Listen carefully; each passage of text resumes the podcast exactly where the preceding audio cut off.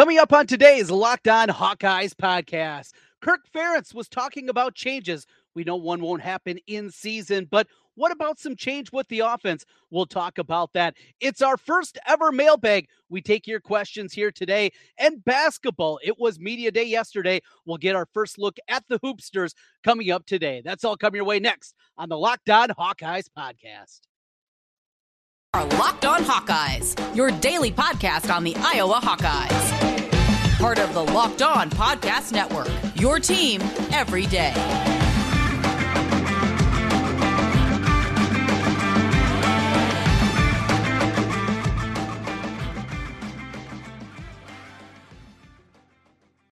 Welcome back once again to the Locked On Hawkeyes podcast. I'm Trent Condon. Glad to have you aboard with us here today. And thanks for making Locked On Hawkeyes your first listen each and every day. Available wherever you get podcasts. You can also find us on YouTube. Just search Locked On Hawkeyes. And while you're there, hit the subscribe button as we continue to get more and more people out there uh, as we talk Hawkeyes all throughout the week. LeShun Daniels, former Hawkeye running back, he joins us. My old buddy Jace, he's in as well. He's uh, off now getting ready for a wedding. Not for him, no, for his niece this weekend, but we are ready for Iowa, Illinois. Plenty to get into on that front, and we will here today. Today's episode is brought to you by Upside.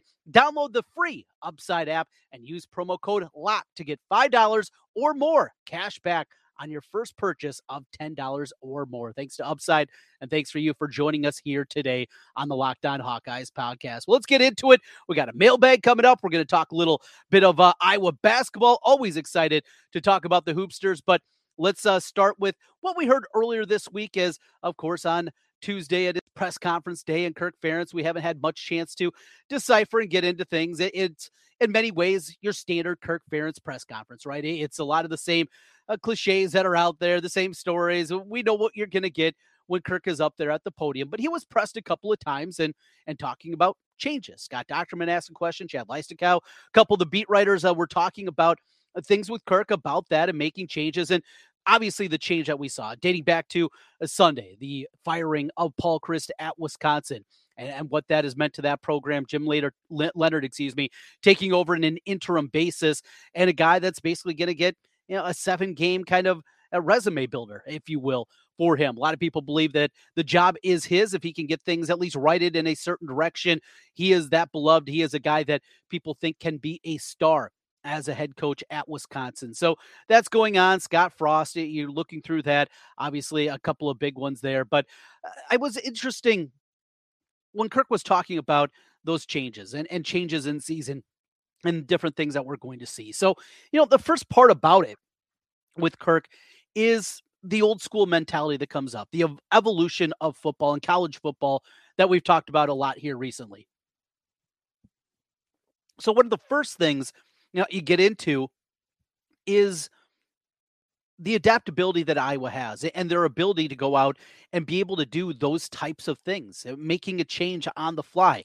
It's something that is not going to happen. And and that's one thing I, I always I really strive to to you guys out there listening and watching is I like to look at things in a direction that is realistic.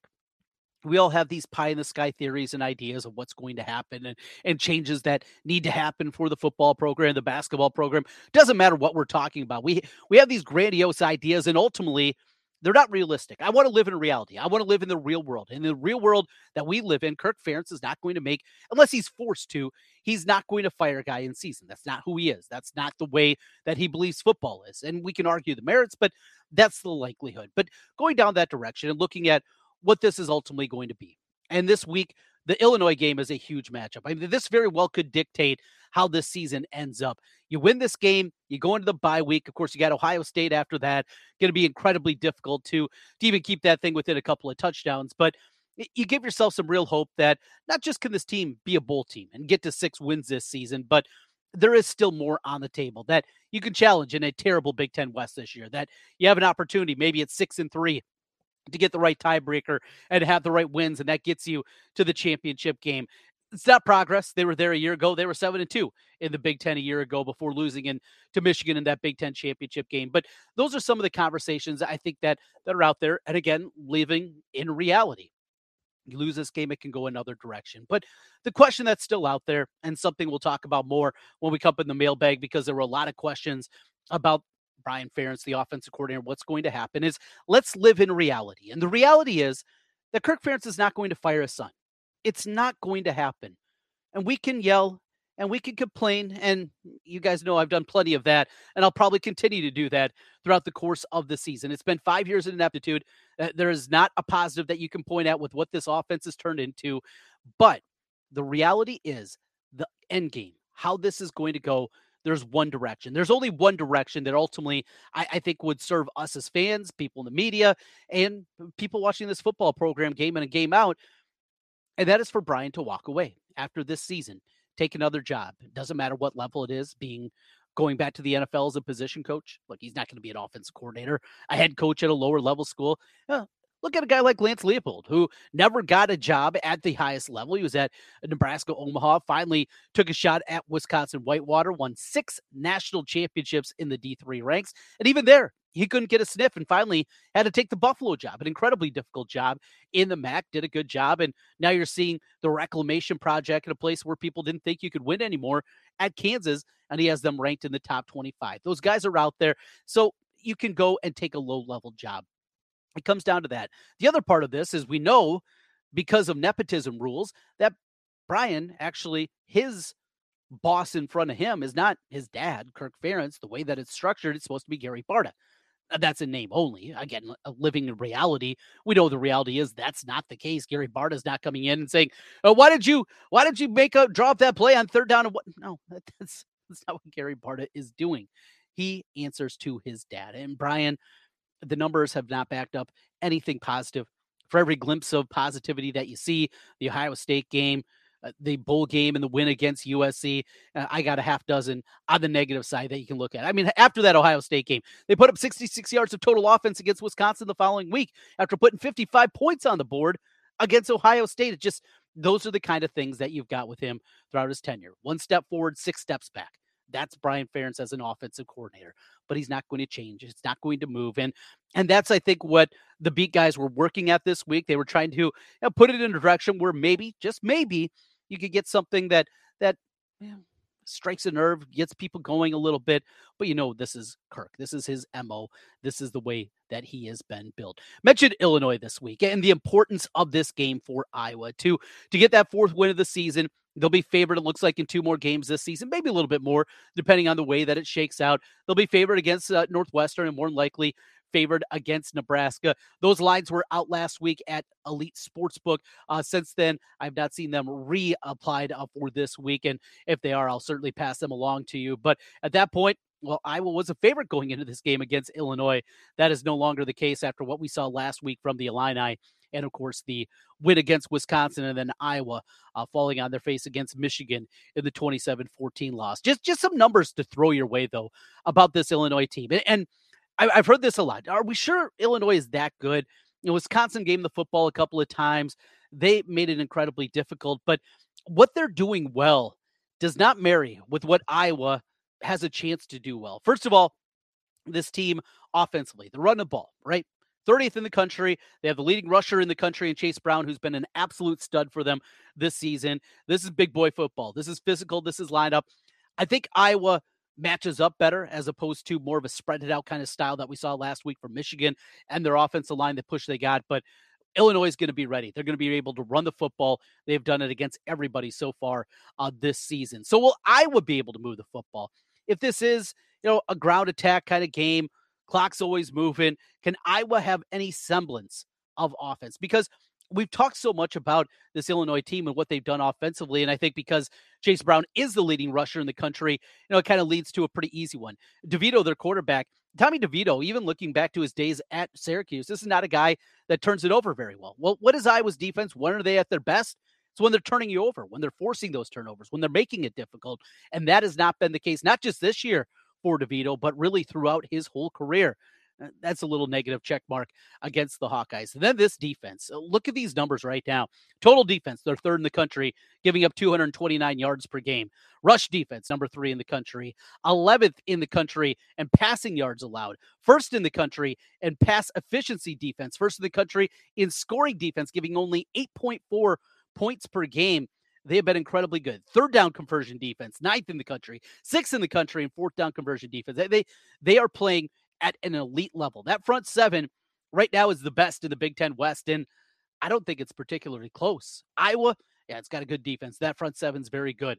Illinois, though, what they've done and what they've accomplished to this point, even better than what we've seen from the Hawkeyes. This is going to be a talented defense. And you look at the game plan that the Illini employed last week against Wisconsin. It was very simple. We're going to shut down Allen in that running game, and we're going to say, Graham Mertz, if you can beat us, we'll tip your ball cap.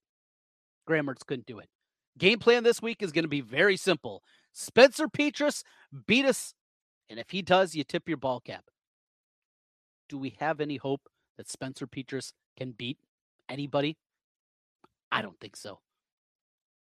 Even with the incremental improvements that we've seen the last two weeks, to think that he's going to put this team on his back. Maybe had his best statistical game certainly since the Maryland game a year ago, and maybe since his first start back in 2020 against Purdue. I mean, that's how far back we have to go to see any kind of confidence at the level that we saw last week. And it was in a losing effort, obviously, to Michigan. It's a scary proposition. And this Illinois team, the way that they are set up, does not exactly play into the strengths of the Hawkeyes. One part, putting, advantage there. But the punting and winning, you know, punting's losing, guys. Punting means you're giving the ball back. It, it, it was fun. We all love Tory Taylor, but can we just stop? Unless I was actually winning football games, unless I was playing at a high level. Last year was fun, right? It was fun because it was a fun story. I was winning football games. But now with this team that's going to struggle for bowl eligibility, let's knock it off now. Enough with the punting is winning. Punting's losing right now. It's losing because this offense stinks. That's where we are. Let's take a quick timeout. When we come back on the other side, we're going to get into our first ever mailbag. That's right. We'll take questions from you. Hope to do this, if not on a weekly basis, every couple of weeks. And of course, we got some basketball talk as well. Yesterday was Iowa Basketball Media Day. We'll talk about the Cagers coming up here as we roll through. This is the Locked On Hawkeyes podcast. From cringing at the pump to getting eye popping check at your favorite restaurant, inflation is hitting us all where it hurts. And it really hurts. That's why I started using Upside. Upside, it's an incredible app for anyone who buys gas, groceries, dines out. Sounds like us all, doesn't it? With every purchase, I'm earning cash back thanks to Upside. Mentioned last week, I've used it on gas a couple of times. Used it this week for lunch earlier in the week. It is absolutely excellent. Cash back when you make a purchase. To get started, you can do the same. Download the free Upside app. Use my promo code LOCKED, and you'll get $5 or more cash back on your first purchase of $10 or more. Claim and offer whatever you're buying on Upside. Check in at the business, pay as usual with your credit card, your debit card, and get paid. In comparison to credit card rewards or loyalty prog- programs, you can earn three times more cash back with Upside. Upside users are earning more than a million dollars every week that's why they have a 4.8 star rating on the App Store. Get out your phone right now. Download the free Upside app. Use promo code LOCKED. Get $5 or more cash back on your first purchase of $10 or more. Again, $5 or more cash back on your first purchase of $10 or more using promo code LOCKED.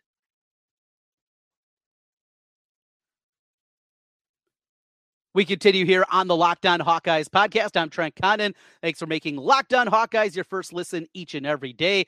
Available wherever you get your podcasts and also on YouTube as you see me down in the man cave here and uh, yeah, getting started with my Hawkeye memorabilia over my shoulder and great memories of years past. Uh, not, nothing has made the board so far this season. 7 3 against South Dakota State, and not so much. The win against Nevada, nah, nah, that's not going to do it. The win against Rutgers, you're going to be bouncing your grandkids on your knee talking about that one. I know I'm not. I'm going to guess you're not either. Well, this week it is Illinois. So, with the Illini on tap, we talked a lot about them in the first segment, but wanted to get into some questions, some questions from some different people out here, uh, and and also had a suggestion. And, and so, just going to read here uh, my favorite Hawkeye message board Halo. Uh, some guys with some good suggestions. This comes from Mikey Joe. Uh, and just a suggestion says mailing mailbag podcasts are very easy. Make sure to have a good list of questions ready to go. I've read that some podcast hosts find it helpful to print each mailbag question out on a separate note card in advance. I didn't do that. My bad. That way you can cycle through each question. When you're done answering it, you can shove the note card up your butt. You stupid piece of crap. All right. Thank you, Mikey. That's uh, how we get things started here at our first ever mailbag. Uh, Mikey really firing through. Uh, a lot of questions on Brian Ferentz. Uh, we're talking about bat wings. We're talking about hair. We're not going to get into those kind of things. Let's let's go a little bit deeper here and talk about some of the questions about the offense. And, and, that was a big, big part of your responses out there. A lot of questions about this. Uh, this comes from Hawkeye fan 69. Is it Brian's fault or is it Kirk's system? Can any offensive coordinator succeed in this system? So a, a bit of a loaded question in my mind. Can can you succeed? What is success, right? How, how do you measure success? Well, for Kirk, it's about W and L's, right? I mean that that's what it's been one of my biggest frustrations over this five years of Brian Ferentz running the offense is I feel like they have had missed opportunities. That that this team, this organization, this program, they they should have been a tick better than they even have been. It's been all right. Big Ten West championship a year ago, got to the title game, but it felt like there could have been so much more. In 2019, I talked about this with Biz yesterday, and in 2019, you have two offensive tackles that are starters in the NFL. Tristan Wirfs, who is one of the best right tackles, if not the best right tackle in the game, and now Alaric Jackson uh, back starting with the Rams. Of course, Tyler Linderbaum was a young center on that team. Guard play was a struggle that year, but that season they finished 98th in the country in rushing offense. Looking back to the Ken O'Keefe years, going back to when he was the offensive coordinator. First of all, last year, last uh, week, excuse me, the 2002 team was back and and they celebrated them at Kinnick and it was great great to see uh, Brad Banks and Dallas Clark and the, and the players that made that team what it was. They were 13th in the country that year in total offense. So it can happen. Now it took arguably the best offensive line in program history. It took playmakers on the outside with Mo Brown and CJ Jones, best tight end in the country, and Brad Banks, who finished second in the Heisman. I mean, it was a confluence of events. So, and I didn't even talk about Fred Russell and Jermelle Lewis running the football. I mean, you had dudes, right? And Jimmy's and Joe's versus X's and O's. We can get into that. Still, it has happened. It was 20 years ago, but it did happen where they were 13th in the country. You go through then after there, and 2005, 2006, 22nd in the country, 27th in the country, 53rd in 2008, uh, with both Jake Christensen and Ricky Stanzi manning the quarterback position, 57th in 2010. So they've had success, and that's what we're looking at. You know, that 57 number, just average, you know, right in the middle of the country. And there are a few more teams now at the FBS level as opposed to back when uh, Ken O'Keefe was the coordinator. That's what we're looking for. We're, I don't think anybody here is shooting for the moon. We know we're going to be ball control. It's going to be a pro style offense. It's going to be a lot of zone blocking concepts. That's all what it is. But O'Keefe years, though we argued about it and we complained about it at times, and it got very frustrating, got stale, all those things, it wasn't nearly as bad as people believe. Greg Davis, who is much blind, his first year was awful. I mean, as bad as you can, well, until we've seen here this season. 117th that year out of 124 teams in total offense. The next year, 84th. By 2015, like again, got to middle of the pack, 72nd in the country out of 128. Of course, that team goes on, wins the uh, Big Ten West that season, and goes on to the Big Ten championship game, falling in the heartbreaking fashion to Michigan State before the Rose Bowl. So it's been there before. But this is what we've got now in the six years now, counting this season of Brian Ferentz. Year one, 117th. Year two, 92nd. Year three, 99th. High water mark 2020, the COVID year. Oh, that's got to be really good, though. 88th in total offense out of 128 teams. Last year, 121st, and now this year, 130th in the country. Brian Ferentz is in over his head. I mean, there's no doubt about it. There is no way you can look at these numbers over now a six year period and say that this guy is competent. He's not as an offensive coordinator. Is he a good line coach? Maybe. Was he a good tight end coach in the NFL? Who knows? You can argue the merits about that. You cannot argue the merits, though, that he is a good offensive coordinator at the Big Ten level because he has six years of data that says he's terrible. This is not a Kirk Ferentz problem. This is a Brian Ferentz problem. There has been good offenses when Kirk has been at the helm. That is not the case when Brian has been here. He's in over his head. Who would make a great Iowa offensive coordinator? This one comes uh, from Brian Boss. You know, that's one that is interesting because you, you look at the concepts that continue to evolve and change throughout the course of college football. We know, and Kirk brought this up during his press conference earlier in the week that, hey, we're not going to be Mississippi State. Nobody's asking you to be Mississippi State. You're not going to play uh, five wide receivers and the oop de oop and and throw it 60 times a game. That nobody is asking for that. Nobody and expects that that's what you're going to do. Again, living in reality. The reality is Kirk has basic philosophies. Be physical. Michigan last week, they ran out of shotgun. And they ran a majority of their plays out of shotgun, both running and passing. Who was a more physical football team? Who were the bullies of the Big Ten? Something that was labeled by Iowa back in 2002. It was Michigan. They out physicaled you. They did it running out of the shotgun. You can do that. Jet sweep motion. Iowa uses it a little bit. Should they implement it more? Uh, the argument certainly could be made. And Scott Dochterman had a good article at The Athletic talking about just that this week. Just because your base offense is starting out a pistol or shotgun does not mean that you can't be physical. Look at a team like in the NFL, the San Francisco 49ers. It's a team that has a lot of the basic concepts that are very similar to what Iowa tries to do. And it's just a completely different watch between the two programs and the way that they run their teams and they run their offenses. One, Kyle Shanahan, son of a great coach. The other, Brian Ferentz. Who would you take? It's not even close. You can still do what you want to do. You can still play football in the style that you want but has to be a guy that is willing to adapt. And is Kirk going to adapt enough to let somebody have free reign? That is also a big question. You know, is that really going to happen? Is Kirk willing to do those types of things? A uh, couple of names that that jump out, and and Biz uh, yesterday he he brought up one that I thought was really good. It was taking a look at Utah. So Andy Ludwig, he's been uh, with for a very long time with Whittingham as the offensive coordinator. Older guy, 58 years old, but the money's there, right? Iowa has the money, and we know the money is going to continue to come in to pay these guys. And that's where do you have to look. Look at the Pac 12, look at the Big 12. It's not just about finding the hot young assistant that's down in the MAC or the Sun Belt or something like that. You can look around, you can look at different patterns, and, and you can go out and spend. The SEC does this. Other Big Ten programs do this. Iowa has the money to go out and compete and pay at a high level. That was long going to leave Utah being with Whittingham as long as he is at 58 years old. The likelihood is not very high. But I love the physicality that Utah plays with. Again, same kind of things.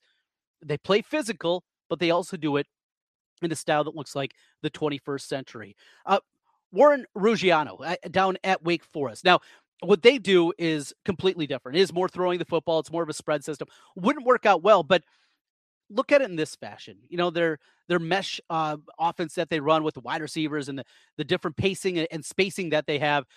It's something that has revolutionized a, a lot of football in the ACC in the way that they do things. But these guys are out there. If Wake Forest can compete at the level that they have competed now for the last three years and playing at this high level, yeah, they're not winning a national championship. It's Wake Forest. For God's sakes, it's a it's a school that has an enrollment of three thousand people, but they're still competing in the ACC.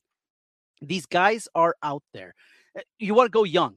Arkansas's got a quarterback coach in Marcala who has been still under 30 years old, but very highly regarded. There's so many people out there and give them a shot, give them an opportunity to come in and do those kind of things. Again, the physicality along with still coming into the 21st century. It's out there. Are names out there, and those are just a, a couple that popped into my head as I was going through things. Uh, here's a couple questions from Brad. Brad Bellick what do you think Brian Ferentz continues to run so many formations which opponents know the tendencies of? Uh, fullback and run 70% of the time versus 8 9 in the box. Uh, that That's a huge one. You saw the one play where they had the, and Iowa's probably the only place in the world that has a wheel route for the full back fullback involved, but and it worked for a big play against Michigan as they got Monte Pottebaum sneaking out of the backfield for that. You're right. In his tendencies, and you know, I, I, read a quote tonight, and and I apologize because I don't have it uh, here on the phone, and I didn't I didn't uh, save it, but I thought it was a really good point. We hear all this stuff about analytics and data. On Thursdays, Iowa goes through the data. They know their tendencies, and every team knows their tendencies, but it's not just about having the data. You have to have people that can actually differentiate what the data means. And, and Is there that guy in the staff? You know, is there an analytic person that not just gets the raw numbers? Hey, you run 72% of the time on third and three on this side of the 50. Okay, that's one thing, and, and breaking tendencies and doing that. But what do all these numbers mean? I don't know if that person's there.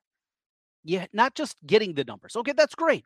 I'm very happy that Kirk is willing to look at those numbers and look at analytics and, and find tendencies and, and do all those different things. But who is there that is actually showing you what these numbers mean, what you should do because these numbers are out there, not just breaking tendency, but going to another level. I don't think it's there. Another one from Brad.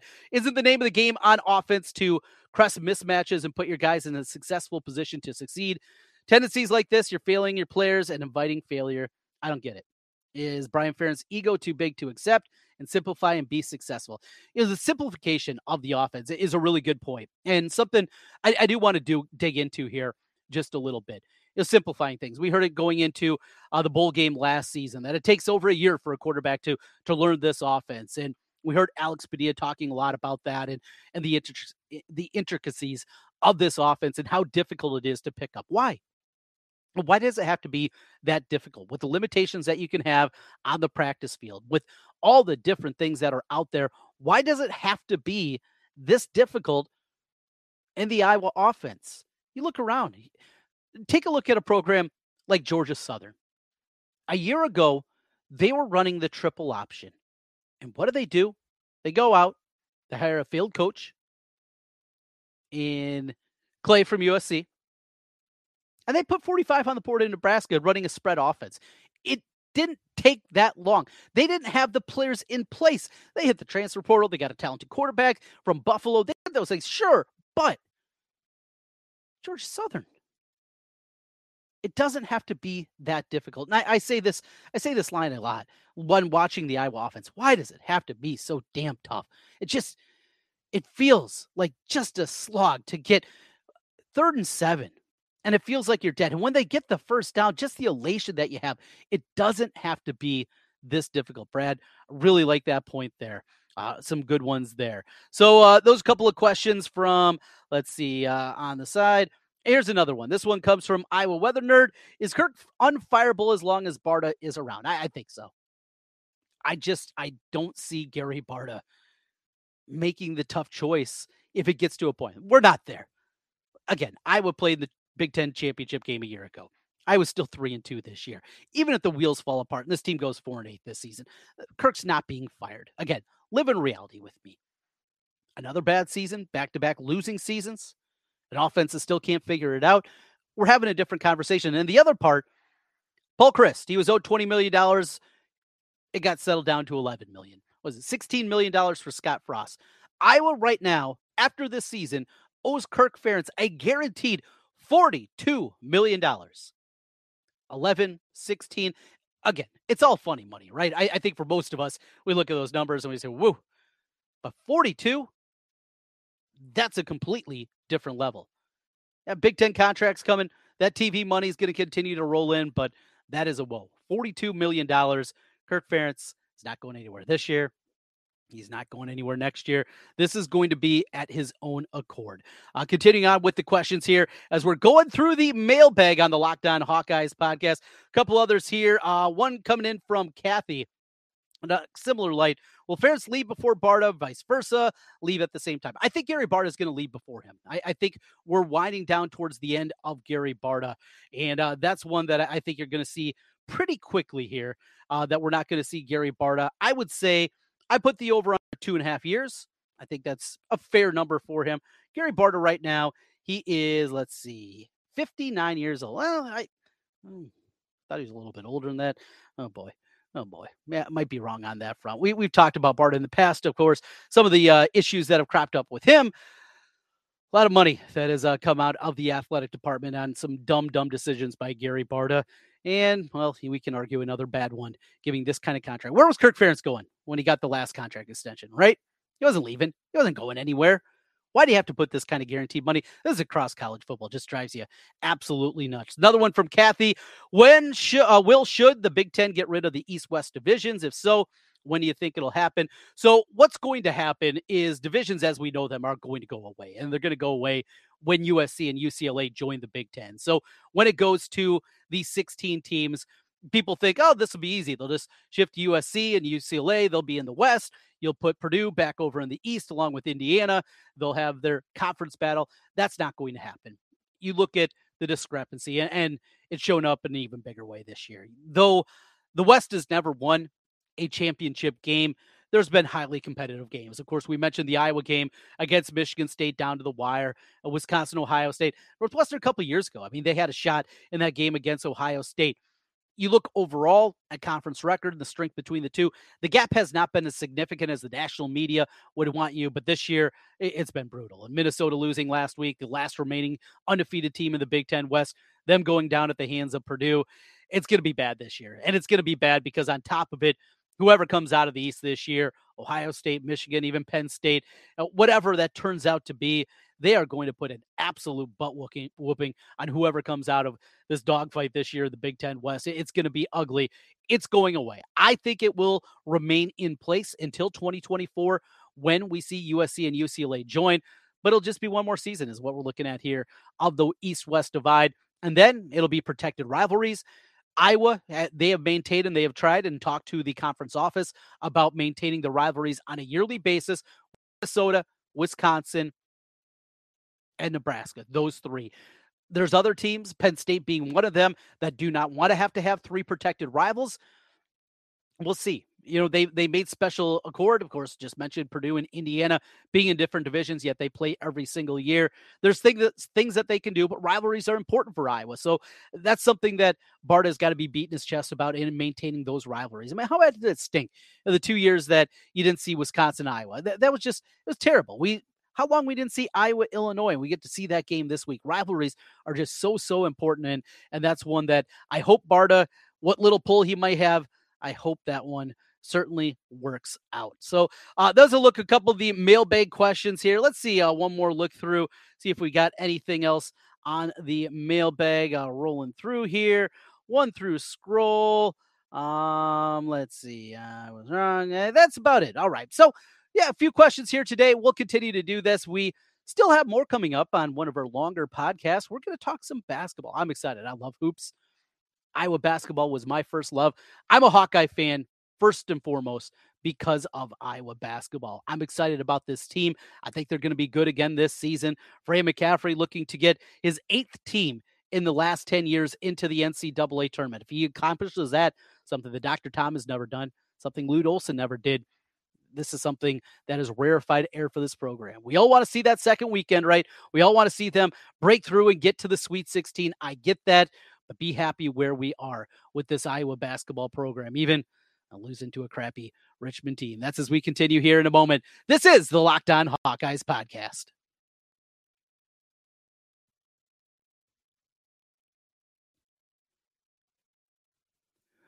Trent Condon back with you one final time on the Locked On Hawkeyes podcast. Hit us up on YouTube, hit that subscribe button. Even if you're not a video watcher, it always helps out, and we greatly appreciate it. So we finish up with some basketball talk. Iowa team comes in, not anybody's top 25, but many people out there uh, do have them projected as an NCAA tournament team. I saw earlier this summer the Joe Lunardi of ESPN, overrated as a bracketologist, by the way. There are so many out there that are so much better. Had them as an NCAA tournament team. Uh, Bart Torvik, who is an analytic based site. Uh, he has Iowa right now coming in in his rankings at number 36, safely in the NCAA tournament at that spot. I think that's a good spot, spot to start you know, with this Iowa team. Of course, eh, the question remains how good are they going to be minus Keegan leaving to the NBA, who Keegan Murray looks like he is going to be an absolute star at the next level. I mean, just how good the upside still can be. A guy just scratching the surface of, of what he can be as a player.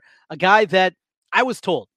So as he was being recruited, him and Chris, of course, uh, going into their senior year, and at the time, I don't. It was when they got their offer from Western Illinois. At that time, their best offer was from Mankato State, a D2 program in Minnesota. That was their best offer. And when the offer from Western Illinois came, I had a college basketball scout that I really respect and does a really good job on the scouting side. He told me that that felt like a stretch. Now, it's not like Western Illinois is good. In fact, they're awful. Uh, they have been one of the worst programs, though they've had a little bit more success here recently. This at the time was a bad Summit League team. And he said he thought it was a stretch.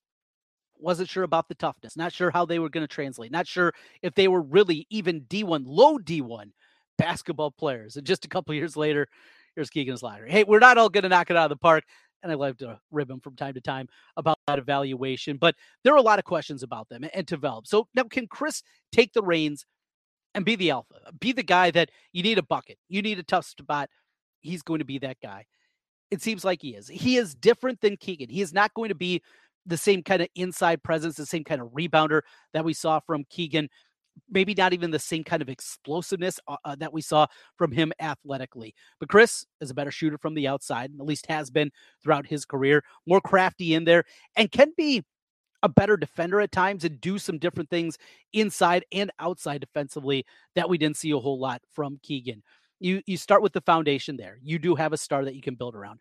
Filip Rebraca, Fran said it yesterday. He is playing at an incredibly high level all throughout this summer. He knows now the rigors of the Big Ten. He's undersized, he gives up a lot, but you're going to see even more from him offensively this season. The biggest question remains who is going to be the point guard? And I might end up dying on this hill, but ultimately, first of all, we have to see Dasonte Bowen.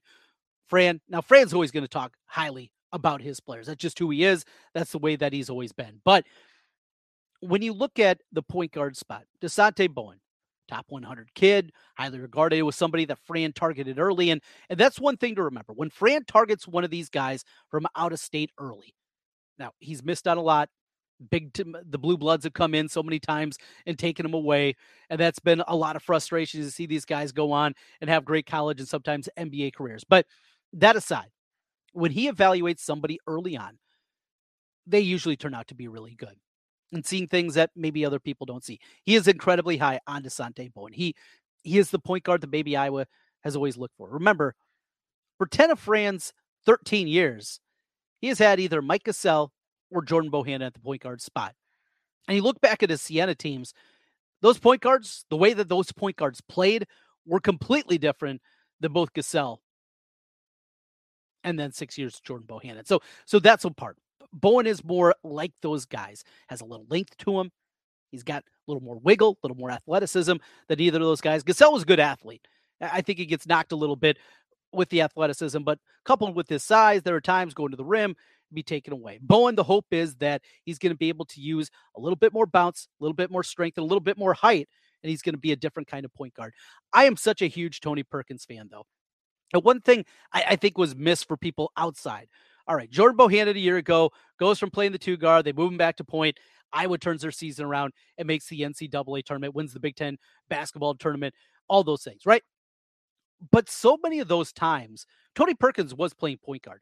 Though Bohannon and him were out there, and Bohannon was the quote unquote point guard, you saw Perkins a ton be the point, running things at the top starting the offense, generating, and then of course his ability to get to the 10, something that is lacking on this roster. I mean, he can get to the rim. He has incredible finishing ability. He's got strength. His pull-up game is elite. He has all these parts of his game that are so, so good. Can he be a good enough facilitator to do it in a full-time role? I don't think so. But at the minimum, four or five minutes a half, I think you're going to see Tony Perkins at the point guard spot. Ahron Ulis played really well, especially defensively at times last year. He was really banged up at the end of the season. He's battling wrist injury. Here's ultimately how I think it's going to play out. I think you're going to see Ulis early. Then you're going to see Bowen ultimately get that job, and he will be your point guard. You know, as the you know, back half of the non-conference schedule gets going, and then into Big Ten play in the full outside of the one game that they'll play in December. That's a huge, huge part, though. Really excited to see the way that this is all going to play out with this basketball team both McCafferys, both Connor and Patrick, good things about them. Connor now concentrating completely on basketball, uh, how good he's going to be. Finally shot the ball well after we've been waiting for what felt like forever to him finally knock down some shots. That started to happen last season with Connor and the intangibles that he brings to the court. Just that high level basketball that he can go out there. He's a smart guy. He's an extra coach on the floor, all those things. And then on top of it, when he's knocking down shots, just how important that is for Iowa in this basketball team. So a lot of good things there, Patrick. The light bulb came on after a lot of frustrating moments his first couple of years on campus. I think there's even more upside to him. Payton Sandfort. I mean, we can go on and on. We're going to talk a whole lot more about this team, but I was excited to get into some basketball talking. We'll have plenty of questions leading in to things, and it'll ramp up in a big time way after a couple of cupcakes to get the non-conference started. Boy, that non-conference slate and what they have end of November into December. Going to be a ton of big games and excited to talk about them with you. Well, we're out of time. We went a little bit long here today, but we still got one more podcast coming up this week as we get ready for the Iowa Illinois game. LeShun Daniels is going to join us. We'll talk to LeShun about everything going on in his world, break things down, what he sees from that Illinois team.